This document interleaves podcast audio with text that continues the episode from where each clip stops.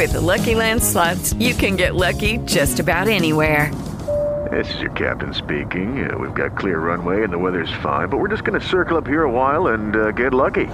No, no, nothing like that. It's just these cash prizes add up quick. So I suggest you sit back, keep your tray table upright, and start getting lucky. Play for free at LuckyLandSlots.com. Are you feeling lucky? No purchase necessary. Void where prohibited by law. 18 plus terms and conditions apply. See website for details. With Lucky Land Slots, you can get lucky just about anywhere. Dearly beloved, we are gathered here today to. Has anyone seen the bride and groom?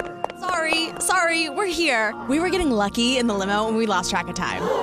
No, Lucky Land Casino, with cash prizes that add up quicker than a guest registry. In that case, I pronounce you lucky.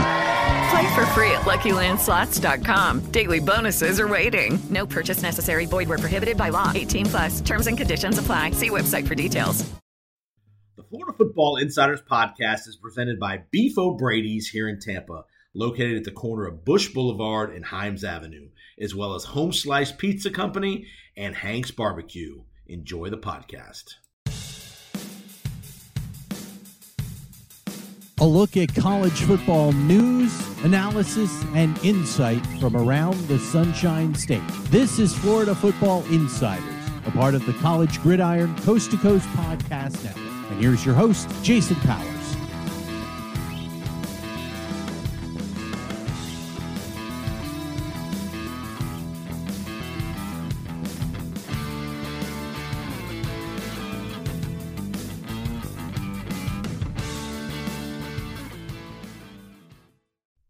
Welcome into the Florida Football Insiders podcast presented by Beef O'Brady's here in Tampa.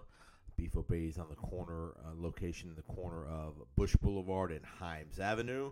Appreciate you finding us this week. We have gotten uh, our championship week champions are, have been crowned in all of our major Power Five conferences. We know what the playoff brackets look like now. We've got Georgia and Ohio State in one semifinal, and we've got TCU and Michigan in the other semifinal. Um, so we're gonna have a good episode for you today. Before we get to uh, Coach Leavitt, we're gonna talk to Coach Leavitt one more time, and we're also gonna talk to Vince Ferrara from 99.1 Sport, the Sports Animal in Knoxville, Tennessee, concerning the USF hiring of, of head coach Alex Golesch, the Tennessee offensive coordinator under Josh Heupel takes over the USF program. Um, so we're gonna have a good in-depth talk about Coach Golesch and his philosophies and all that kind of good stuff as he comes to Tampa to take over the struggling USF program. Other news around the state: you had FAU hired Tom Herman, the former Texas coach, to be their new head coach. They they let go Willie Taggart at the end of the year. There is some speculation that Willie Taggart might be involved with Deion Sanders' staff out at Colorado, since uh, as he as he was has taken that job out in Boulder. So we'll stay tuned on that. Um, you know, there's some transfer portal news that there's transfer portal has opened up this week, and uh, lots of players from the state of Florida are involved in that. I know a lot of USF guys are involved in the in, or have entered the transfer portal. Numerous guys out of Florida have entered the uh, transfer portal. You will probably see a couple guys from Florida State trickle into the portal here as, as it as it gets going. So, plenty and plenty of transfer portal news to come here in the coming days and weeks as t- as kids enter the portal and then commit to new places. So we will have some updates for you as we move along. We will have one more episode of the Florida Football Insiders podcast. We are remember we're part of the College Gridiron Coast to Coast Podcast Network. We'll have one more episode leading into this into the uh, uh, college football playoff semifinal. So between the week of Christmas and New Year's, we will release another episode um, previewing the the semifinal games and a couple bowl games and such. And I'm sure there will be some other coaching news and such. We'll have Coach Leavitt on one more time during that during that uh, podcast as well, and we'll have some good guests for you as well, previewing the uh, semifinal matchup. So we're going to take a couple of weeks off after this episode concludes uh, for, for the Christmas holidays. But again, we will have another episode coming out between Christmas and New Year's because remember, the college football playoffs are on New Year's Eve on the 31st. So Uh, there'll be plenty of bowl games throughout. I know Florida and Florida State will play. Uh, Florida plays in mid December, I believe, and I'll have to double check when Florida State plays uh, their bowl game. It's probably closer to New Year's Day um, than it is the middle of December. But I just want to give a shout out to Steve Carney again one more time. He's kind of been our quarterback here of the uh, the podcast network that we're part of. Thanks for all the hard work with Steve putting together the podcast and getting them posted every week. So thank you, Steve. Again, shout out to Coach Leavitt for being such a uh, tremendous guest for us and for you, the audience, throughout these 14 weeks. Hopefully, you've gathered some inside knowledge and some more details of what it's like to be a head coach, what what coaches are thinking in certain situations, how coaches handle all the different things that go into being a head football coach uh, throughout the year. So you're going to get one more great episode with Coach Leavitt. We're going to have a good we, have, we had a great chat, and then you're going to hear from Vince Ferrara, 99.1 in Knoxville about Alex Golesch, new head coach of the USF Bulls. So we'll be back in just a minute or two with Coach Jim Leavitt. College football fans, we know that the season is winding down. Bowl games are in the near future, as well as the college football playoff. And we know you're looking for the best seats at the most competitive prices. Take advantage of Ticket Smarter and their mobile app. Ticket Smarter is partnered with more than 100 universities and 24 conferences as their official ticket resale marketplace. They've also partnered with ESPN Events as an official ticket resale partner with the best selection of college football tickets. Ticket Smarter makes sure fans from all over the country experience the power and excitement of college football live. Purchase your tickets quickly, securely, and at the best prices on the secondary market with Ticket Smarter's mobile app or at ticketsmarter.com. In addition, we've got an additional offer for you for those of you that are listening as part of the College Gridiron Coast to Coast Podcast Network and the Florida Football Insiders Podcast. Take 5% off of your purchase of $100 or more with our promo code GRIDIRON22. That's GRIDIRON22 for 5% off of your order of $100 or more. And that code isn't just for a one time use. You can use it as many times as you'd like during the college football season to see the biggest games left to be played. Check out the selections, pricing now with Ticket Smarter, and remember our code GRIDIRON22. Think smarter, ticket smarter. Hey, guys and girls, with the college football season getting to the holidays here in November and December, you need a sports book with integrity and longevity that you can rely on, like BetUS. BetUS has been pioneers in the sportsbook industry for over 25 years, thriving and paying their lo- loyal customer base quickly and securely. Go to betus.com and take advantage of an offer we have on our shows from the College Gridiron Coast to Coast Podcast Network and here in the Florida Football Insiders Podcast, as well as the Powers on Sports Podcast. You'll receive 125% sign up bonus by using our code COAST22. That's COAST22. Put $100 in, you'll get an additional 125 to play with. $200, you'll get 250 to play with, and so on and so forth. BetUS also has all the NFL, World Cup, NHL, NBA, and even college basketball that's about to tip off here in the holiday season, as well as almost any other sport you can think of.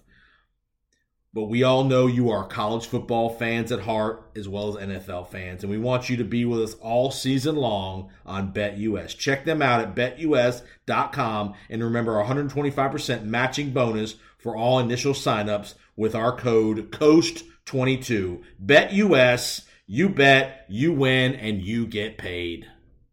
All right, welcome back, Coach in the Kicker segment. Coach Jim Leavitt we have wrapped up championship week. We finally know who's in the playoff. It's Georgia 1, Michigan 2, TCU 3, even after losing a heartbreaker in overtime. And number four, Ohio State slips in the back door thanks to USC going down on Friday night in Las Vegas. Coach, welcome back. It's good to be back. Boys, it's uh is this our last uh last one?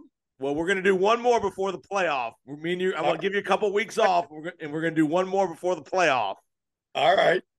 But yes, you've been awesome this year. i Been, it's been a real pleasure getting you on. And again, you you've provided such great insight on all the different aspects of coaching in the college football world. All right, let's get right. I got all the Colorado stuff on to honor Deion.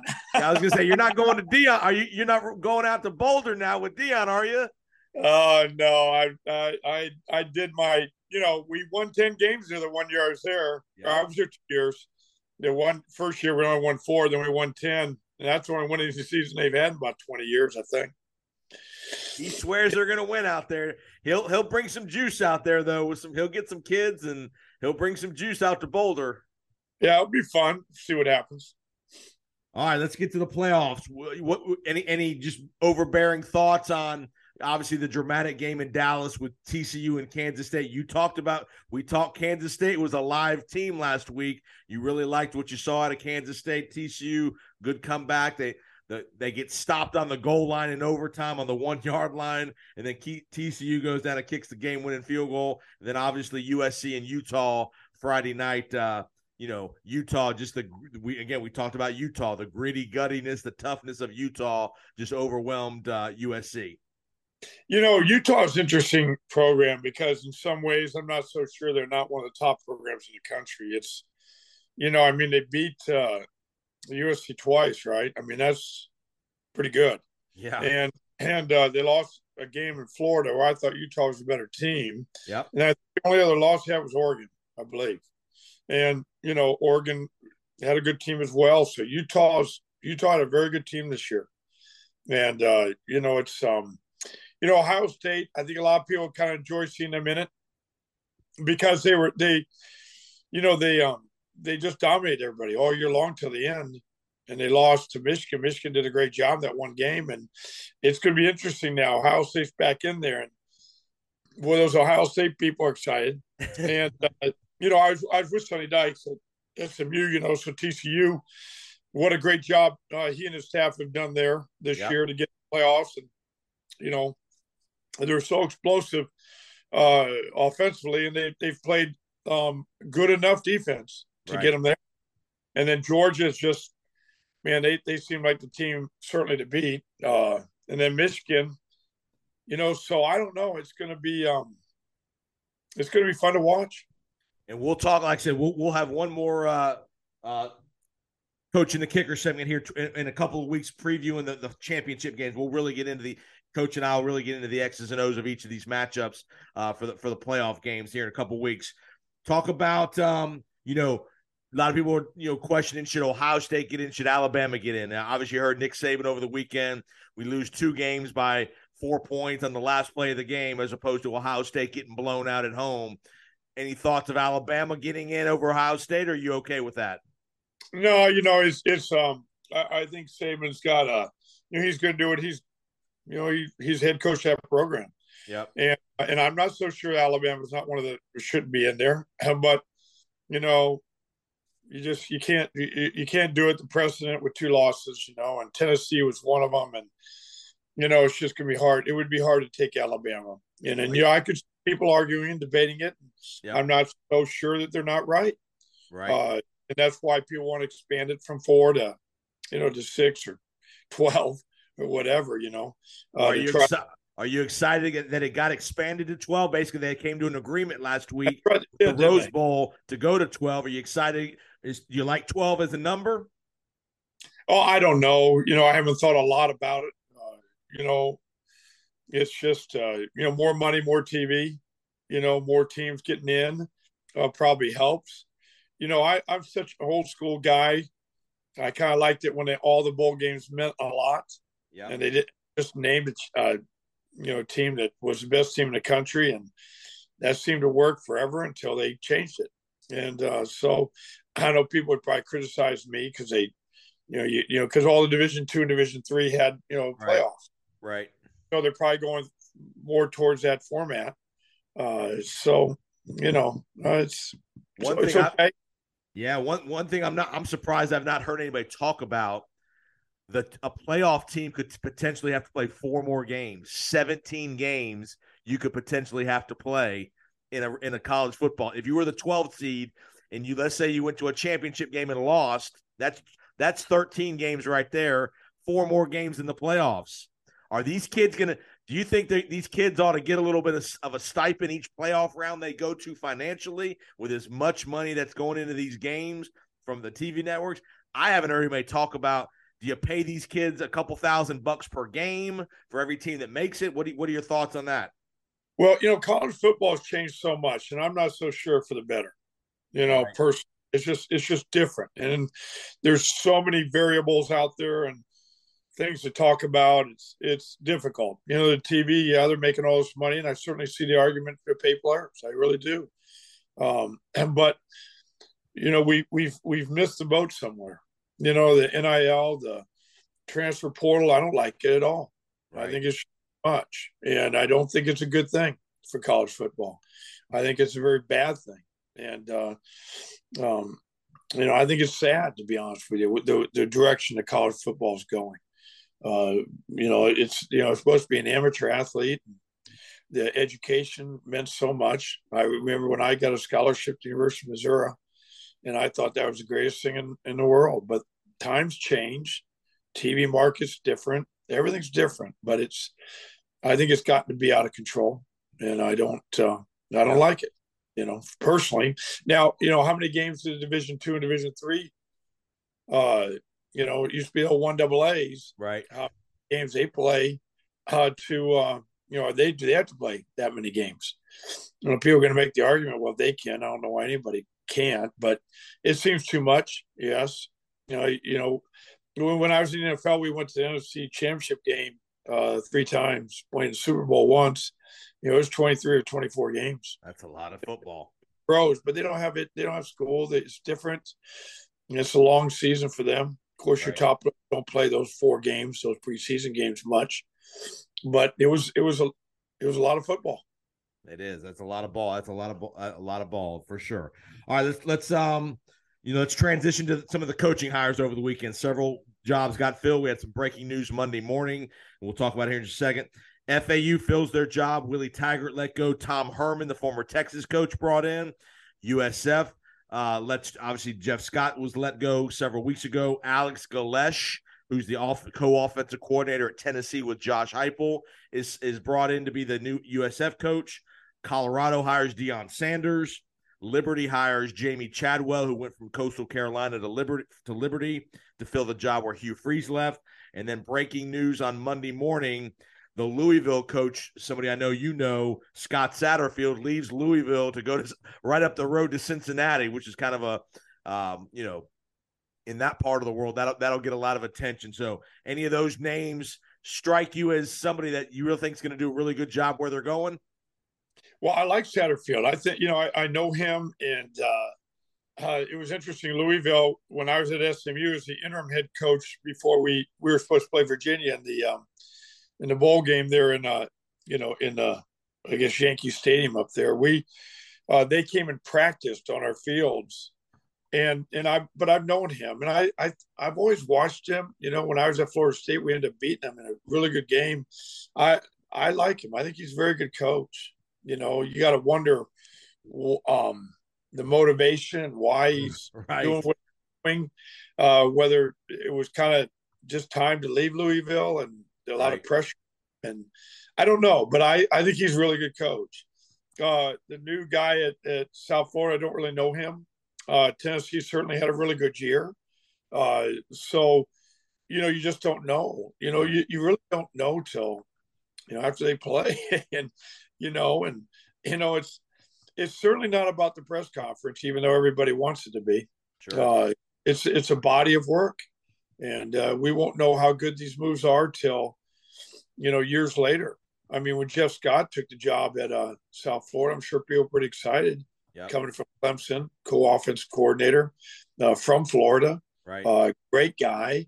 Um, Dad was was a you know had a lot of success yep. coach you know the program was down and you know struggled. Is so you know in time he may may be a great hire. You, you just don't know. It may not be. And there's so many other things that are involved. Um you know so uh, the liberty i don't know uh he's done a great job at coastal carolina. I don't really know him. Yeah. Oh he's done they've done great there. So uh you know liberty is it's interesting. Liberty's gotten some pop They pump you know, some money into that program, man. They're paying their coach, and they are pumping some money into their resources. Uh, I guess four million a year. They're talking about paying him. That's a lot of money. Uh, um, so it's it's um, you know, you just don't know. You know, Hugh Freeze going to Auburn. I think that's. I think Hugh Freeze is a heck of a coach. I think he does a great job. You know, people are going to get involved in all the different off-field things, but you know, Hugh Freeze and I met. You know, about the uh, Ole Miss defense coordinator job, and you know, uh, Hugh Freeze. Um, you know, I was set to go there, and then I interviewed for the head job at Kansas State, and that kind of. Um, and then I ended up going to going to Oregon. So it was right. crazy they obviously hired a really good guy at Kansas State. like, What's the uh, first order of business when you take a new job like this, head coaching job? I don't care if it's in a big school, little school, whatever. What is the first couple of days? What I mean, obviously, you probably are making calls about his staff and all that stuff. What is the first? I mean, you, when you get there, you don't have a place to live. I mean, do you find a? What are you trying to find a place to live? What's the first day or two like at a new job of actually doing work, and what are you doing? Well, you, if I'm going into job, I'm going to find if my quarterback's good, I'm going to go find him right away. Right. And I think you, you got to get your players immediately, like right away, and you got to start having meetings with your players. You're going to have, uh, you know, you're going to multitask. You're going to have a lot of things going on at the same time. You got to hire staff. Right. You got to get recruiting. You got the uh, transfer portal involved. You've got uh, you've got a million things going on at one time, and you got to be able to handle all of it at the same time. You know, it's not, but you better see your players, and you better get one on one with your players. You know, you can have that team meeting, and then you better start setting up a schedule with uh, with uh, you know your assistant. Uh, you better start putting a schedule there to meet with your players one on one. So, so when you're hiring a staff, obviously on the day you hire you get to. I mean, there's some of these jobs he may not. I mean, a guy like Alex Golesch might not have known he was getting the job till Saturday night. Who knows? Do you right. already have you already have that list together of guys you're going to call before Saturday. This these couple guys at every position. How do you, as far as putting together a staff, that can't be a one phone call and it's done. It probably takes some time to put put together a ten or fifteen person staff, right? Yeah, it, it will it will. It's not going to be easy, you know, because the most important thing you better get a great strength coach. That's that's number one. Right. You're good in that area, and then your coordinators. You know, you got to get those because a lot of times coordinators are going to want to bring their own people with them. Okay. Anymore, way it is now, so you'll lean on your coordinators quite a bit, but you got to get strength because the the players have final exams. They'll go home, but they'll come back and the and and start hitting the weight room. You know, so you want to get you want to get that that position you want to make sure that position is really good. Uh, you know, just you, it just takes time. You're just going to do it, and and and you don't have time.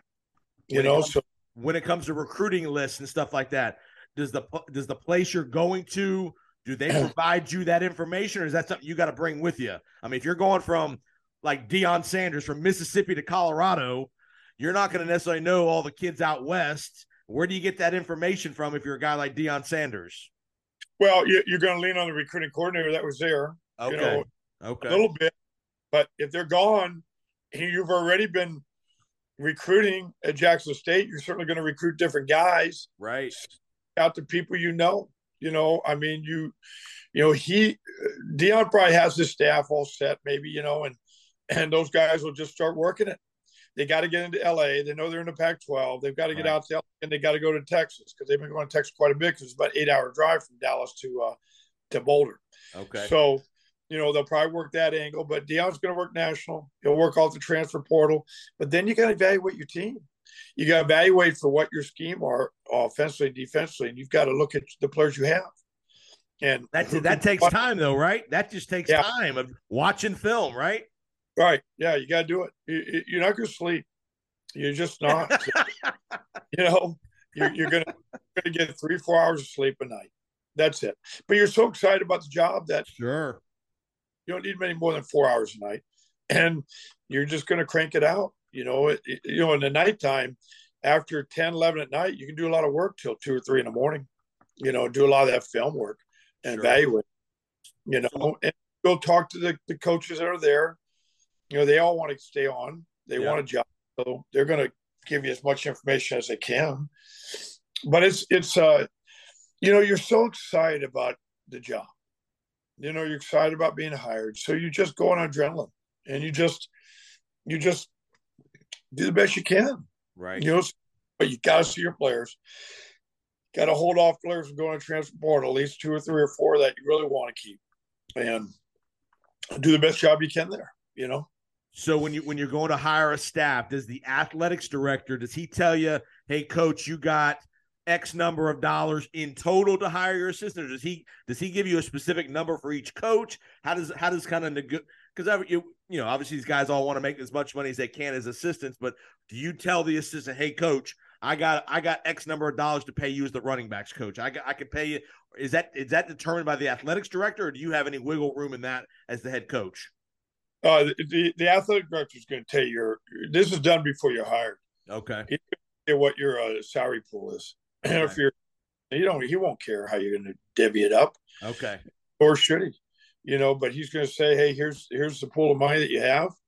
Uh, work with it. You know, I mean, that was when I interviewed for a number of different jobs, Alabama or uh, Kansas State or Texas Tech or right. Colorado, any uh, Colorado State. I, th- those that was told me what the pool money was going to be. Okay, you know, you know, the, so that was that was all there. You know, so you knew going in what you were going to have, and then you know you're right. If you if you if you're you need a little bit more, maybe a hundred thousand more here or there. You feel like this uh, this guy is that good you go to your AD and work it out, find a way. How fast will this? How fast at these new places will the staff all be in whatever city they're in? Are they all there? If the guy gets hired, you know, if the coach gets hired Saturday, are they are they there by the end of this week? Everybody's going to be in, in in that new city. How does that work? Well, if he's hired Saturday, he might be there Saturday night. He'll go fast. Uh, you know, he's uh, like most of these guys get these head jobs. They've already got relationships they already know who they probably want to hire. Okay. And and you know, for about four or five, six positions, they're they're they're already set. And uh, sometimes you will. There are sometimes you'll want an assistant coach, and that coordinator may not want that assistant coach, but you're going to hire him because that's who you want. Right. And um, for recruiting or for whatever purposes you want, and uh, uh, you're you're moving fast, really fast. You know, I mean, I'm it's it's, and you know what's going to happen also some of these head coaches are going to hire somebody and they're going to and they're going to be there and then they're going to go to another job in like three weeks get a better opportunity yeah. like the guy that just got hired south florida he may hire staff and they might end up at uh, cincinnati right they may end up at uh, colorado in in a number of weeks. It, that's and that's not unrealistic those happen some those happen a number of times that we don't ever hear about. We we hear about all the head coach and yeah. stuff on the in the media. We don't hear about these about the running back coach or the special teams coordinator or somebody like that jumping ship and all that kind of good stuff. And that's just part of that business, as you well know. Um, sure. Yeah. Um, all right. I want to hit, hit you a couple things uh, before we let you go. Army Navy this week. What what what a what a rivalry! What a game just for the country and for those kids. Just talk about the spectacle that is the Army Navy game. Well, I'd really like to go to this this game sometime in my life. I, I really would. Um, I can't imagine a, a, more fun game to go to. And uh, this year, boy, I don't know where the the line is on this game. Right. Because Army has had struggled, but then they've won some other big games. Navy struggled early, but then look at some of the teams they beat. Right. I, this game, I think, is going to go down the wire, and I don't. I would. It's a flip of the coin who's going to win this one. Yeah, I really. Well, this no is one of those pageantry rivalry games. It doesn't matter what the records are. You know, most years the game is very competitive. I mean, most years it's a one score game going to the fourth quarter kind of game, and just the pageantry of the game, all the tradition and all the kids that are in the stadium, all the military uh, paraphernalia. Obviously, we all know people that have got military background. Just I, am with you. I think that's a bucket list. I'd like to take my dad to that game one of these years, and uh, you know whether it's Philadelphia or I know they rotate the location where they play, but it's typically in the Northeast. But just what a pageantry game. Have you ever been in a military kind of game like that? Well, no. I mean, we we played Army and Navy. You know, I've done that a few times. So, you know, I've I've faced. You play Air Force at Colorado when you were at Colorado. Did you guys play Air Force? No, we never. I've never lined up against Air Force. Okay. they're all that offense. You know, when I was at uh, SMU, when I was the interim head coach, uh, the, the decision was between Virginia and Air Force, two of the most prolific offenses in the country last year. I didn't know who I'd rather go up against. It was they're neither. They're both both a challenge. So, uh, but never never lined up against Air Force. I really like their head coach. I think he's a really good guy. I've known him for a long time, and done a great job there. All right, Heisman Trophy. They're going to announce that in a couple weeks here. Probably a couple names. You got the kid from USC, Caleb Williams. You got the kid from uh, you got the kid from uh, TCU, Duggan. You got C.J. Stroud potentially from Ohio State. Who, who do you like in the Heisman Trophy? I don't know. I haven't followed it like that. You know, with specific players. You know who's done the best for their team. You got to look at quarterback. I know Duggan's I mean, look at TCU. I mean, Duggan's wasn't even really the starter at the beginning of the year. They had, yeah, and kind of going back and forth. And then Duggan's got in there. I, I don't know if the other guy got hurt or what happened, but Duggan's got in there and then just took over. The the quarterback at USC is he is unbelievable. Yeah. He's a great player. And uh, but they all are, you know. Uh, who has done the most, impacted the team the most? Probably well, US, at, probably USC guy because they got no defense out there. Yeah, but look at TCU. Yeah, I mean, it's true. I don't know. I don't know because you know nobody expected TCU be in a Final Four. That's right. It, it, they're there, not USC. So that's right. And then you had the kid from Michigan who hurt his knee, or he would have been there. Corum, the running back, who had an unbelievable year for Michigan. Yeah, it's you know I don't know, boy. I don't know. I don't. I don't know this year who's going to be. It's a good right. question. All right. T- well, last thing, I'll get you out of here. Talk about the momentum of a big win in like a team like Kansas State. What is this momentum of a huge Big Twelve championship in a, in a you know year that you weren't supposed to win it? A lot of people had other people winning it. How does that momentum go? Give you such a bounce into the offseason, both just from your own program and recruiting. How talk about how how that being on the national spotlight of beating a team like TCU for a conference title is such a boom to your program? Well, you, you know, I don't even think, how do I put this in the right way? You know, one of your goals is to win the conference. Lucky Land Casino asking people what's the weirdest place you've gotten lucky? Lucky? In line at the deli, I guess? Aha, in my dentist's office. More than once, actually. Do I have to say? Yes, you do. In the car before my kids' PTA meeting. Really? Yes. Excuse me, what's the weirdest place you've gotten lucky? I never win and tell. Well, there you have it. You can get lucky anywhere playing at LuckyLandSlots.com. Play for free right now. Are you feeling lucky? No purchase necessary. Void where prohibited by law. 18 plus. Terms and conditions apply. See website for details. It is Ryan here, and I have a question for you. What do you do when you win? Like, are you a fist pumper? A woohooer, a hand clapper, a high fiver. I kind of like the high five, but if you want to hone in on those winning moves, check out Chumba Casino. At ChumbaCasino.com, choose from hundreds of social casino style games for your chance to redeem serious cash prizes. There are new game releases weekly, plus free daily bonuses. So don't wait. Start having the most fun ever at ChumbaCasino.com. No purchase necessary. VGW. Void were prohibited by law. See terms and conditions. 18 plus.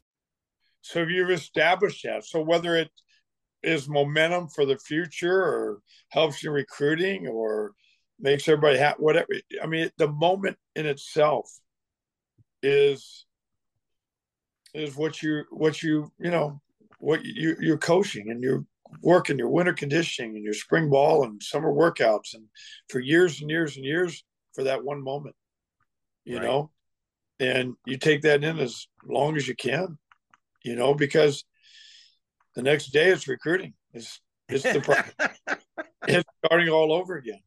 You know, uh, and it's just that moment. It's just like when we.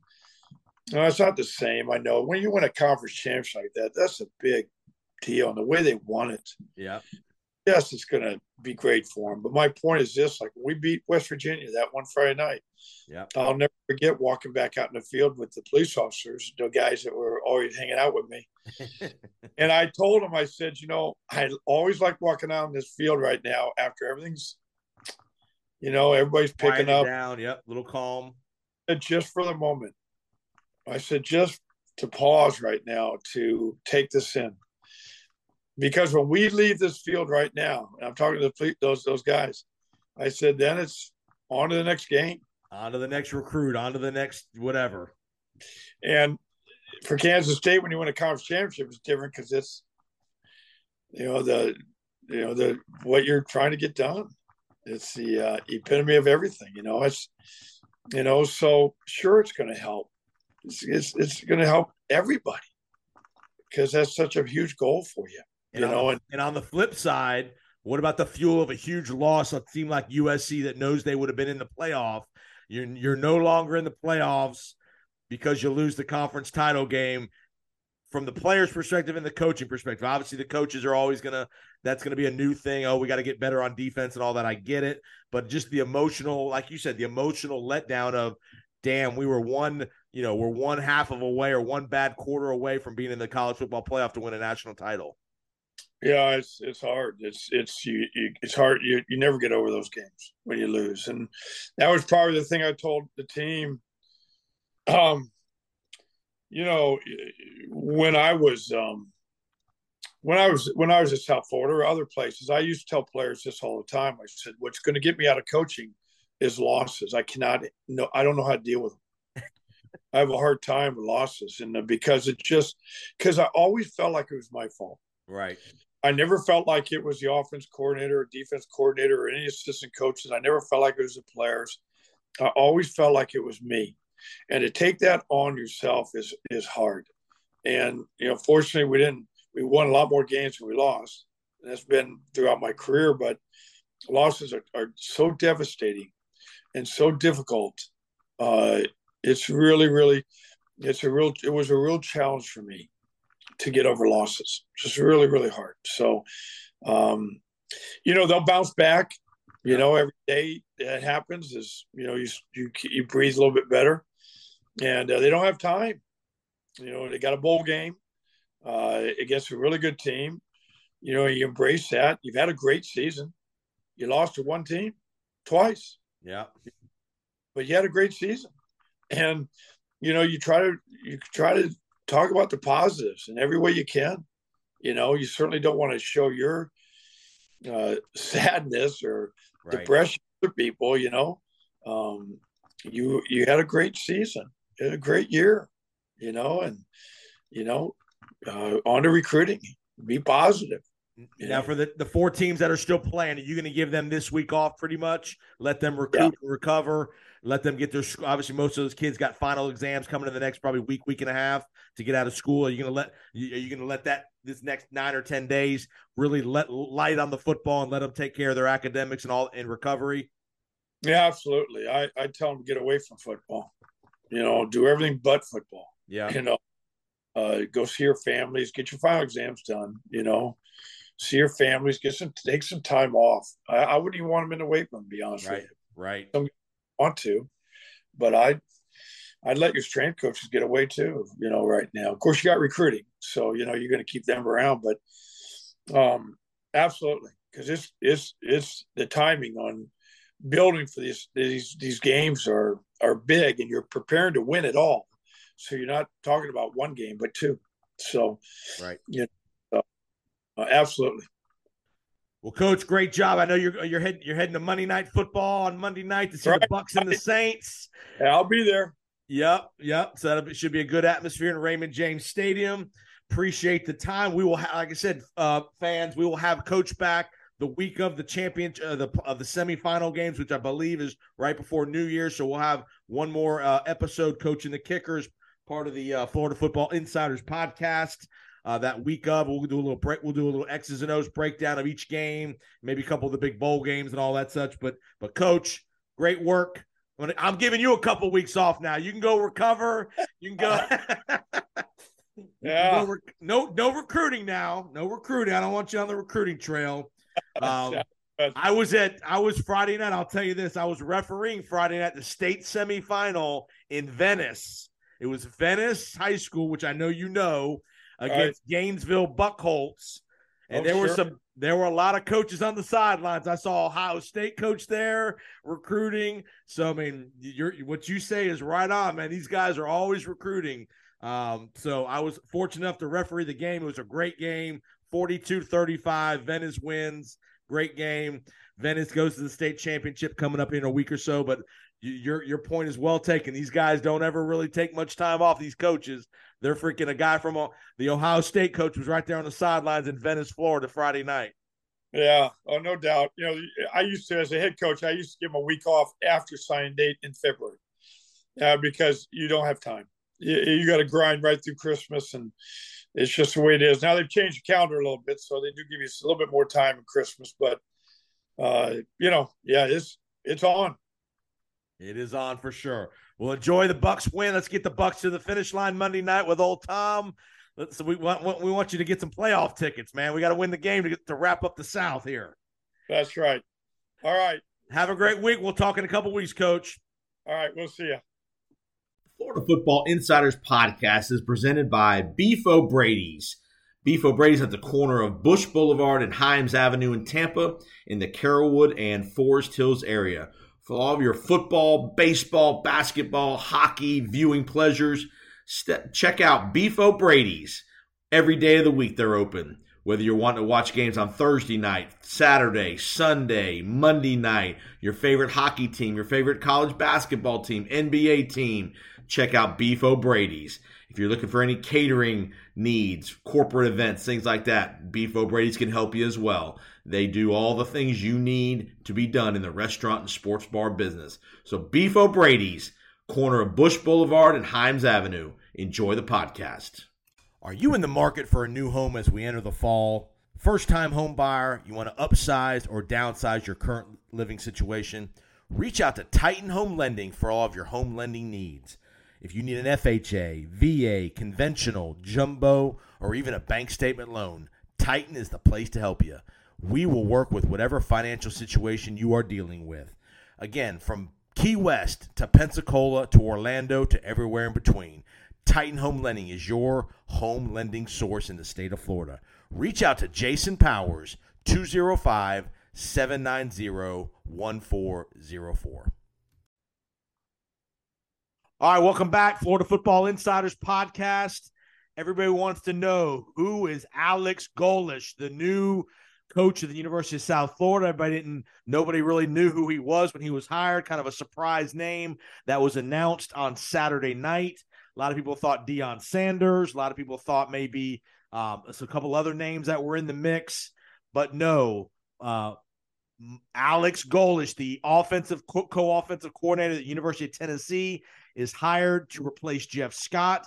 Kind of a similar boat as Jeff Scott comes in with a lot of offensive pedigree, uh, coming from the Josh Heupel system. Was been with Josh for a couple years now. One year at UCF, then two years at Tennessee, and no better person to talk about all things Alex Golesh, who's covered him for two years in Knoxville. He's a University of South Florida graduate, so I know he has some vested interest in this hire as well. Vince Ferrara, 99.1, the sports animal in Knoxville. He's covered them for two years.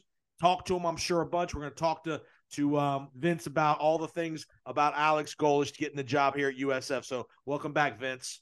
Man, great to be with you, Jason, as always. Yeah, all right. Let's let's get right to it. Uh, co-offensive coordinator. I know I know you've told me, and you've been on this podcast several times talking about the access that Heupel's allowed the coordinators to talk to the media over the years. Just talk about his media presence, talking to you guys in the media. How has Alex done handling the media and just interactions you you guys have had for the last couple years?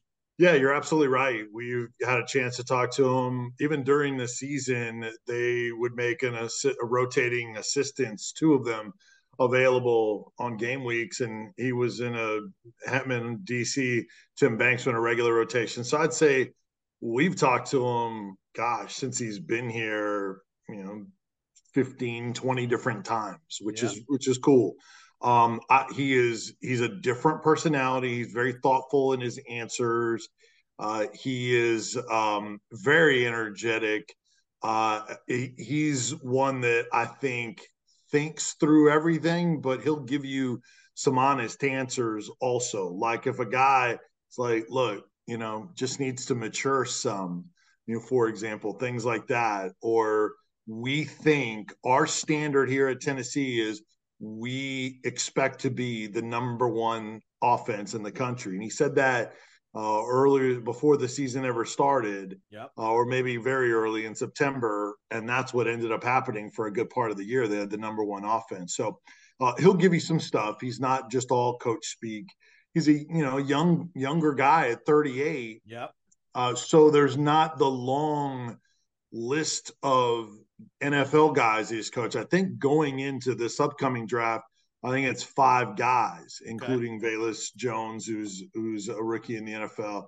Some of those guys, but uh, I think he's impressive. To me, he comes with a little bit more uh, overall juice than what Jeff Scott did. I still expected more from Jeff Scott at USF. Honestly, I think a lot of people did, but I think Alex Golesh, uh, with how great the offenses have been that he's been a part of, I, I think he's an excellent hire. He knows what has worked under Josh Heupel uh, at his two stops. And the big thing for USF is he's a relentless competitor and recruiter. I think USF needs both of those things. What position? What's his position specialty as far as before? You know, what what what has he coached or go, kind of grown up in the business coaching? Uh, tight ends is what he has done. That's his baby. Now they have not had an elite athlete. They haven't had any Brock Bowers or right. Washington or any of those kind of uh, talents there, but they've improved their tight ends that they've had there under him. It's been Jacob Warren and Princeton Fant, guys that he inherited. And other than that, they've had a couple of freshmen either depart or just now hit the transfer portal. They, they haven't had that elite athlete. Now they do in this upcoming signing class, right? But they haven't had it uh, yet. So we really haven't seen him utilize the position that he coaches to the maximum of what they'd like to. They'd like to have stud tight ends to where they can use both guys at the same time and not be a personnel uh, specific and based on who they have and um, and just really have multiple threats uh, on the field at the same time. So uh, expect that to be addressed in recruiting. Uh, when we see them on the practice field which is before the season and in the spring he's so detail oriented in the way he coaches guys uh, he will compliment them but he will get after them as well when we uh, when we're in the press box and there's some angst, let's say, coming from the press box to the coach's box, a lot of times is Alex Golesh. So he that's another thing is he he's been in the press boxes. Okay. It'll be a different deal for him to be on the sideline. Uh, so he's a really high energy, super detailed guy that has focus on the tight ends, but he's been involved in the game planning and and uh, play calling as well. Even though Heupel has handled the day to day stuff. That was going to be my next question. Is you, you yeah. hear a lot of these coaches, whether it's NFL, college, Heupel, Sarkisian, guys like Andy Reid in the NFL, they've got a coordinator that's got a title. Is was Alex Golesh calling plays? And that's you know obviously you got the title as OC, but was he given the opportunity to call plays periodically throughout the year? What was kind of that relationship of who called the plays with this high prolific offense? Well, he was involved, but I mean, clearly you can see Heupel yeah. calling in the plays yeah. and you know covering up and things like that. So I think Alex Golesh was involved. I think uh, I think there's times where Alex Golesh would say, "Hey, let, we need to do this. Let's do this," right. and and maybe Josh was the one to execute it. I think it was a shared deal in the game planning also. Okay. And frankly, quarterbacks coach Joey Halzle was probably the lead candidate to be the new OC to take sure. his place. They, they were all involved in all those things and would contribute input but and it's it's it's weird. It was never really truly answered by anyone.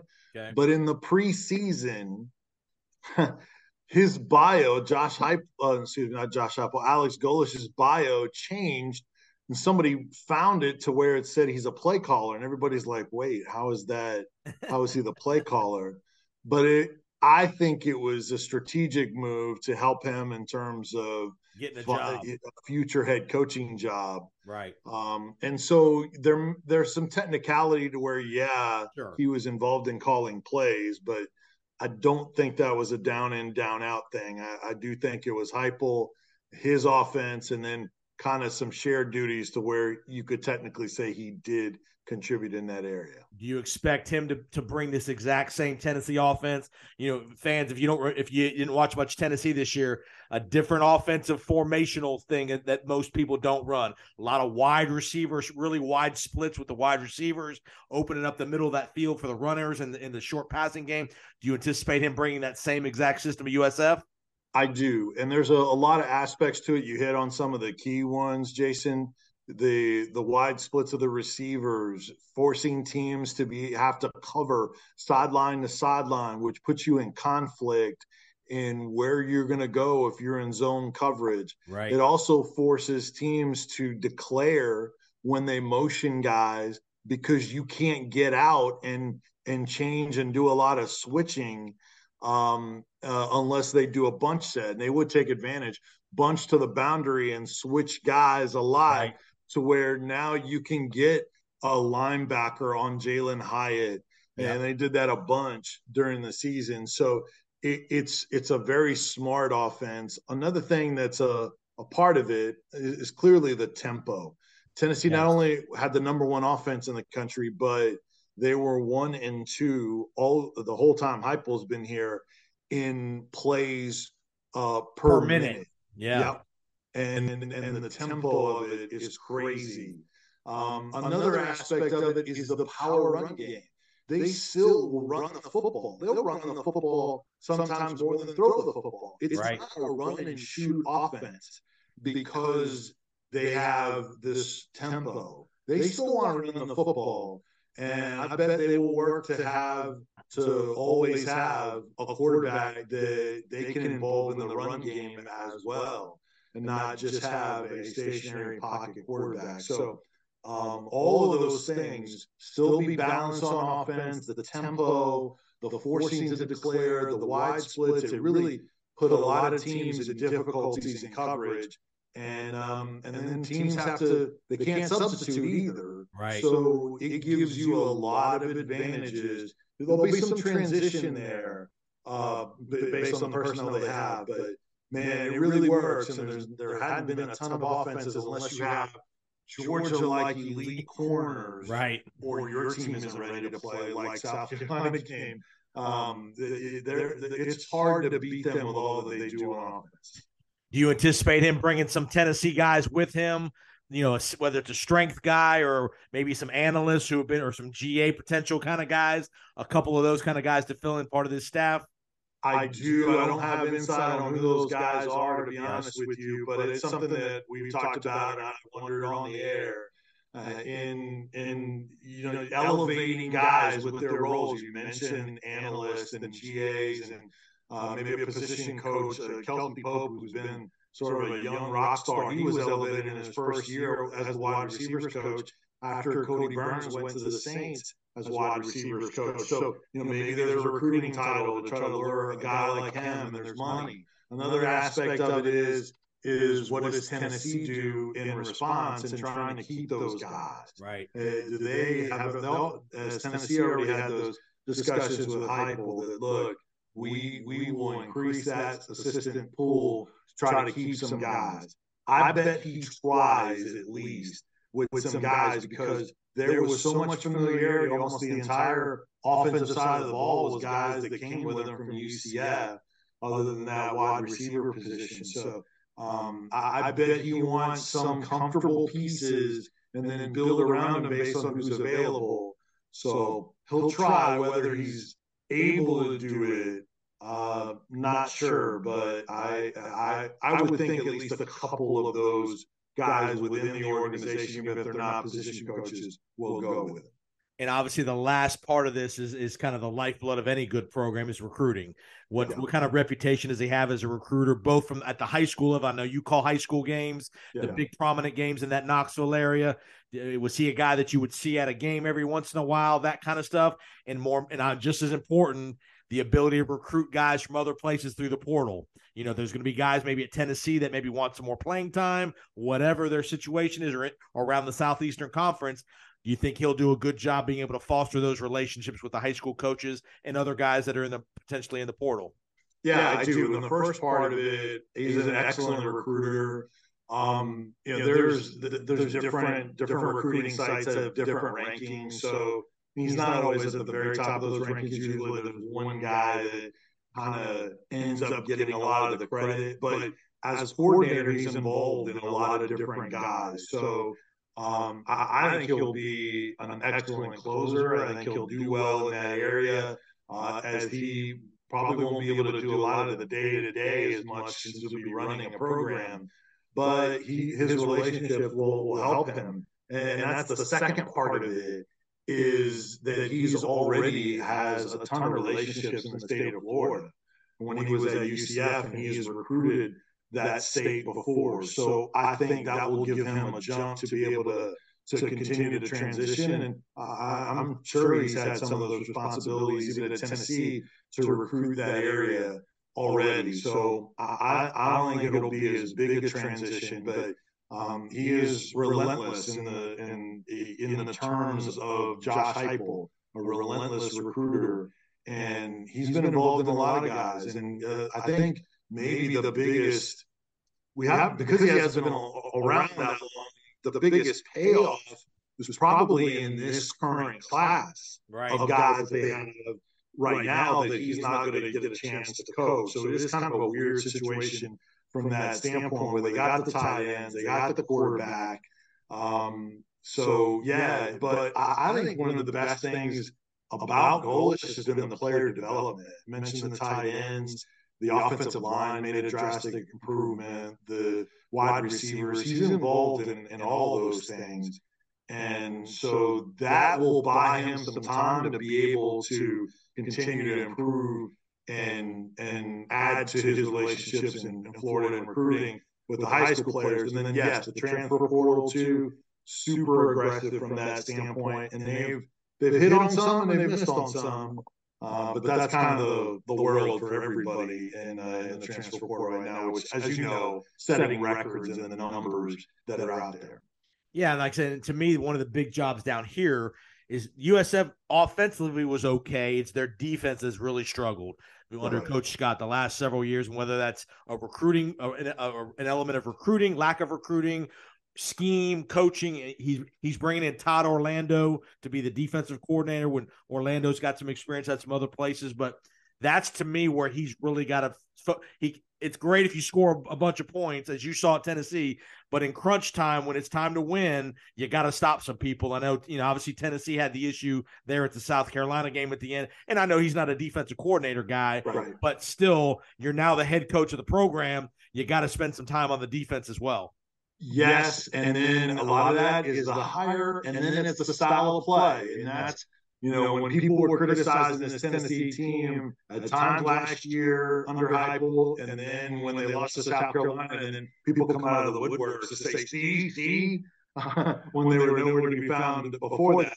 Right. But one of the things that people kind of wonder about long term is that that offense goes so fast and gets off the field so quickly. All their scoring drives, minute 42, 218, a lot of that, you end up putting your defense back on the field. Now you score touchdowns, then you have some room, margin of error to work with there. And then you at the end of the game, you got to slow it down to to get to the finish line. You go three and out. Yes. And you do that, then that's where it's a problem. Tennessee in their first year had issues on third down, so they put their defense right back out on the field. Tennessee had improvements in the run defense this year, but also Tennessee offensively was better on third down. So they they were able to move the chains and at least buy their defense a little bit more time. They weren't as bad. Yep. Short of the South Carolina game, of course, but other times Tennessee's defense was was pretty good. Was is just hit or miss in some ball games, but that would be something to watch.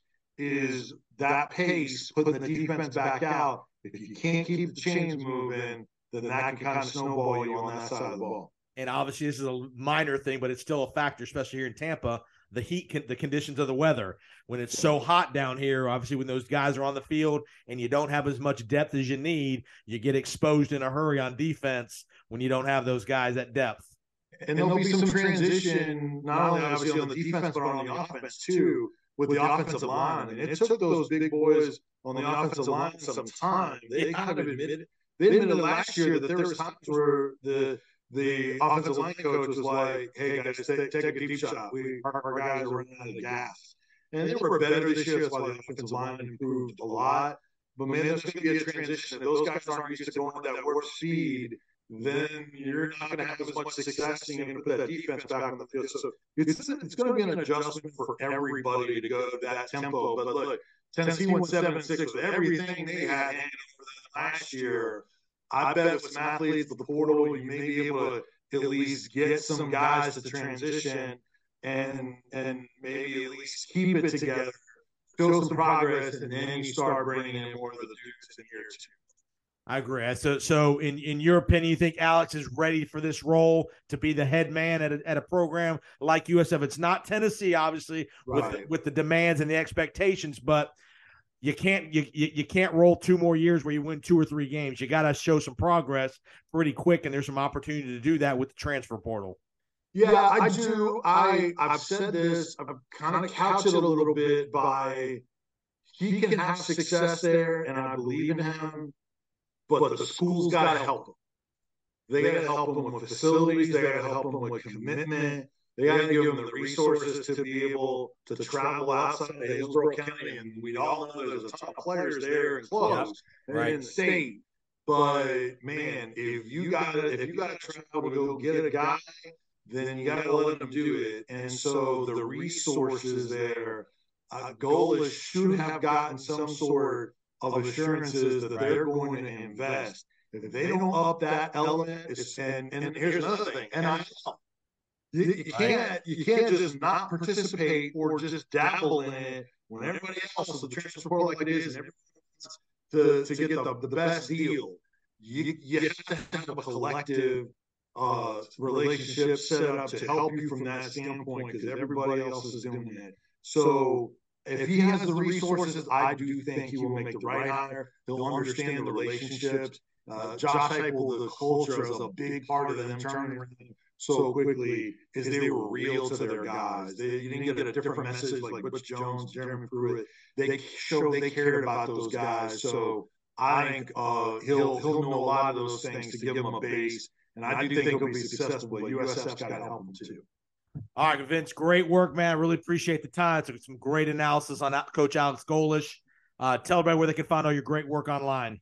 Yeah, I really appreciate it. And you, if you want to see any Alex Golesh interviews and see what he's like as a coach in those press conferences. Really impressive stuff from him. You can go to my YouTube channel. It's at it's Vince Sports and give me a follow there, subscribe there, and you scroll through and find Alex Golesh a bunch there. Uh, our website, which you can see on the video, it's 991sportschannel.com. Video, podcast, a bunch of that. My blogs with predictions.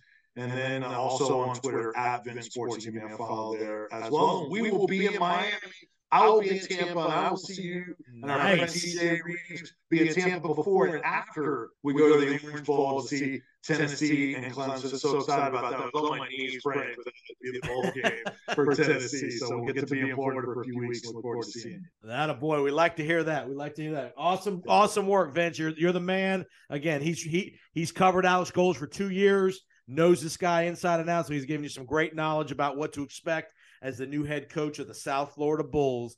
And, and Vince is a graduate too, so I know he's super excited about the new hire as well. So Vince, keep up the great work, man. Appreciate it, and go Falls. You Come, what, is, is that a New Year's Day? That's New Year's Day. Uh, December 30th, because of the playoff games, they moved it up. So December 30th, 8 p.m. It'll be the only game in town. So a lot of lot of attention on that. So we'll be down there. Let me know if you need anything from there, and go Bulls, baby. Don't don't be getting caught on South Beach now. Don't be getting in the in the blogs down there on South Beach. Yeah, no, no, no promises, man. I've lost weight, so you never know. All right, buddy. Have a great week. Thanks. All right, you too. Thanks, bud. Thanks for listening to the Florida Football Insiders Podcast as part of the College Gridiron Coast to Coast Podcast Net- Network. Please remember to subscribe, rate, and review if you've not already done so. And you can reach out to me on Twitter at JPoSports. Love to hear your comments and feedback about our episodes and any program suggestions moving forward. Check out our video interviews as well on my YouTube channel, Jason Powers Sports Channel. And we'll see you next week on the Florida Football Insiders Podcast.